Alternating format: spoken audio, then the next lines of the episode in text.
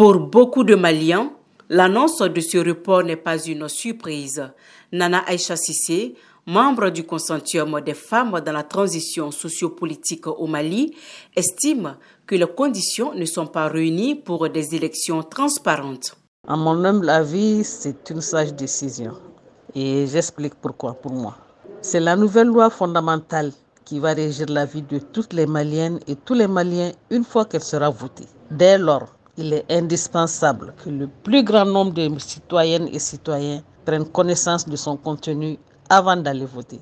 Et une deuxième raison, c'est que les nouvelles régions créées au Mali depuis 2012 ne sont pas encore opérationnelles.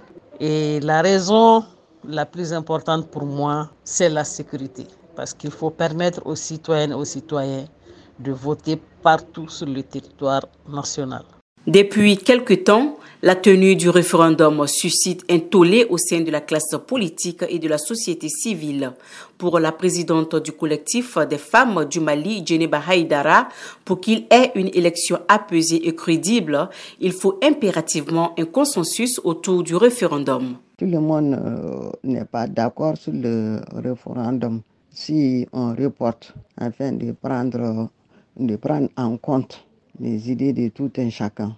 Parce que je vois que tout le monde n'a pas adhéré à la réforme constitutionnelle.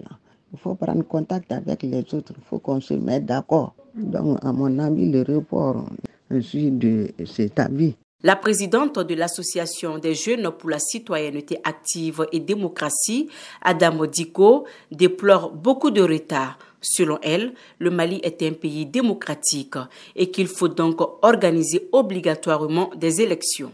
Les autorités de la transition, avant de faire un coup d'État, n'ont pas demandé l'avis des Maliens et autres. Aujourd'hui, c'est les autorités de la transition qui doivent assumer les responsabilités, mettre des techniciens au travail pour proposer un délai. Malheureusement, on a perdu assez de temps et aujourd'hui, il faut, il faut non seulement aller vite, mais aller bien et éviter les erreurs du passé.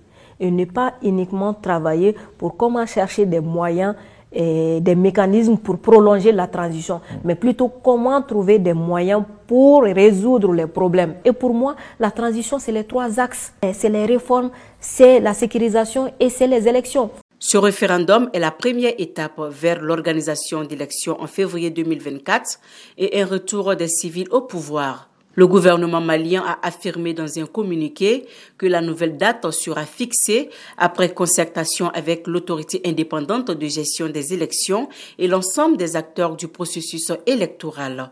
Maria Bamako pour VOA Afrique.